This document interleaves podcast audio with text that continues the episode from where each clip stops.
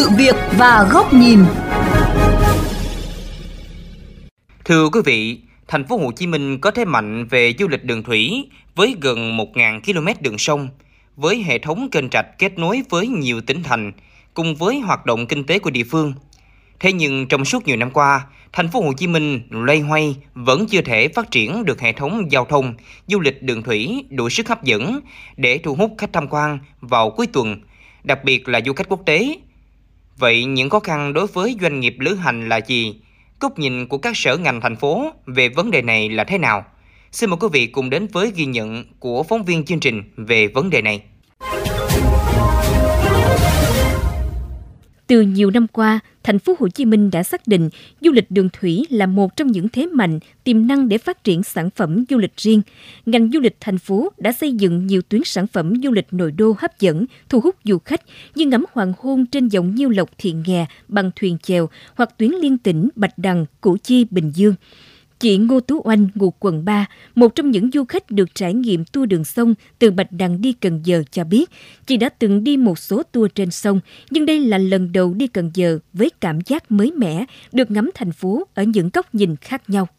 Khi mình lên đây thì cũng có thể tận hưởng được không khí nó mát mẻ này, xong rồi nó cũng yên tĩnh hơn rất là nhiều khi mà đi đi trên đường hoặc là đi tới những cái nhà hàng. Cái thứ hai nữa là có thể ngắm nhìn thành phố, rồi tàu thuyền nó di chuyển đồ này kia. Tuy đã cố gắng phát triển các loại hình, thế nhưng với nhiều người dân thì du lịch đường thủy tại thành phố Hồ Chí Minh vẫn còn khá hạn chế. Chị Thùy Trinh, quận Tân Bình cho biết, gia đình thường đến bến Bạch Đằng để ăn uống vào những ngày cuối tuần, nhưng nơi đây thường rất đông, trong khi những nơi khác lại không có bến thủy, dịch vụ du lịch. Không gian mở là thoải mái, thì nếu quận nào cũng có thì nó sẽ giảm bớt áp lực ở đây. Không phải là lúc nào đôi khi mình đến đây cuối tuần nó rất là đông không có chỗ nữa. Dù được đầu tư phát triển, nhưng du lịch trên sông tại thành phố vẫn còn hạn chế, chưa phong phú so với các địa phương và quốc gia có cùng tiềm năng. Điều này được chứng minh qua các con số cụ thể. Từ tháng 1 đến tháng 11 năm 2022, thành phố Hồ Chí Minh đón 3,2 triệu lượt khách quốc tế, 27,9 triệu lượt khách nội địa, nhưng chỉ có 340.000 lượt khách du lịch trải nghiệm các sản phẩm đường thủy. Nếu tính tỷ lệ, con số này chỉ chiếm 1,14% trên tổng lượng khách du lịch đến thành phố. Theo ông Nguyễn Ngọc Phú, giám đốc điều hành công ty trách nhiệm hữu hạn Sài Gòn River Tour, chính việc ô nhiễm tại các kênh rạch đã làm ảnh hưởng đến mỹ quan sông nước và khó thu hút du khách hiện nay. Hiện tại một cái vấn đề rất là khó khăn mà các khách du lịch thường hay phàn nàn đó là cái vấn đề về rác ở trên sông. Bởi vì ờ, cái lượng rác trên sông trong những năm gần đây rất là nhiều, giống như là bàn ghế salon tủ giường cũng làm ảnh hưởng tới cái việc mà mỹ quan của du lịch. Ngoài ra, các doanh nghiệp du lịch cho biết rất khó khăn khi khai thác tour tuyến hoặc hình thành các sản phẩm mới do bất cập bởi vấn đề quy hoạch và bến bãi. Ông Trần Sông Hải, Tổng Giám đốc Công ty Tàu Cao tốc Greenlight DB cho biết. Để mà chúng ta có thể phát triển được cái giao thông đường thủy thì chúng ta phải có bến bãi, chúng ta phải có cầu tàu và chúng ta phải có những cái con tàu phù hợp. Đầu tiên hết là vấn đề cầu cảng và bến bãi thì hiện nay rất là khó khăn một cái đơn vị mà nó có thể xin được một cái bến bãi rất là nhiêu khê và vấn đề đầu tư trình tự là phải nói là rất khó. Đồng quan điểm trên, ông Bùi Hòa An, Phó Giám đốc Sở Giao thông Vận tải, nhìn nhận muốn định hướng xây dựng các sản phẩm du lịch, đầu tiên phải có hệ thống hạ tầng kỹ thuật gồm bến, bãi, luồng tuyến. Tuy vậy, bến thủy nội địa được yêu cầu phải phù hợp với quy hoạch ngành và quy hoạch khác, trong khi hiện nay quy hoạch ngành không có. Thì cái việc đầu tiên á, là nó phải có cái hệ thống hạ tầng kỹ thuật. Và cụ thể ở đây là bến bãi luồng tuyến. Thì hiện nay quy hoạch ngành của bến thủy nội địa là không có. Nhiều chuyên gia cho rằng với thế mạnh và tiềm năng vốn có, thế nhưng ngân sách đầu tư cho đường thủy hiện nay rất hạn chế, chỉ chiếm khoảng 5% so với đường bộ.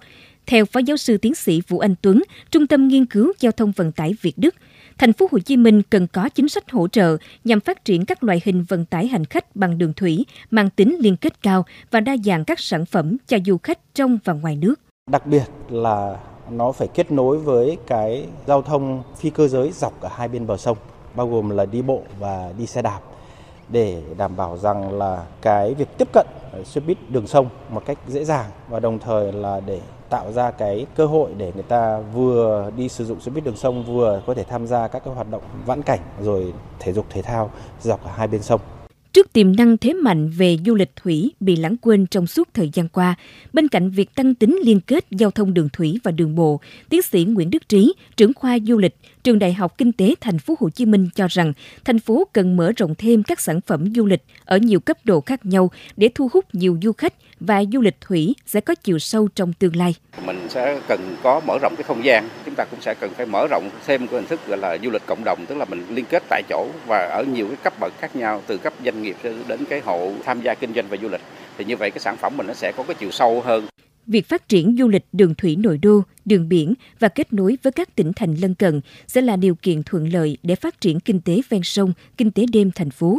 Để các sản phẩm được hình thành và phát triển lâu dài, cần có những giải pháp dài hạn trong thu hút đầu tư, hoàn thiện hạ tầng và tăng tính liên kết, từ đó tạo điểm nhấn khác biệt cho du lịch thành phố Hồ Chí Minh trong thời gian tới. Thưa quý vị, Thiết nghĩ trong thời gian tới, thành phố Hồ Chí Minh cần có kế hoạch trước mắt cũng như dài hạn nhằm phát huy thế mạnh vốn có về sông ngòi, nhiều loại hình du lịch đường thủy. Điều này không chỉ thu hút du khách mà còn góp phần không nhỏ vào tăng trưởng kinh tế của thành phố trong tương lai. Bàn luận về nội dung này, xin mời quý vị cùng đến với bài bình luận với nhan đề Phát triển du lịch thủy ở thành phố Hồ Chí Minh cần những cú hích để thay đổi do nhà báo Bùi Trọng Điển, Phó Giám đốc kênh VOV Giao thông thực hiện. Xin mời quý vị cùng lắng nghe. Thưa quý vị, phải nói là thiên nhiên ban tặng cho thành phố Hồ Chí Minh một hệ thống sông ngòi kênh rạch chính là báu vật cần gìn giữ và khai thác.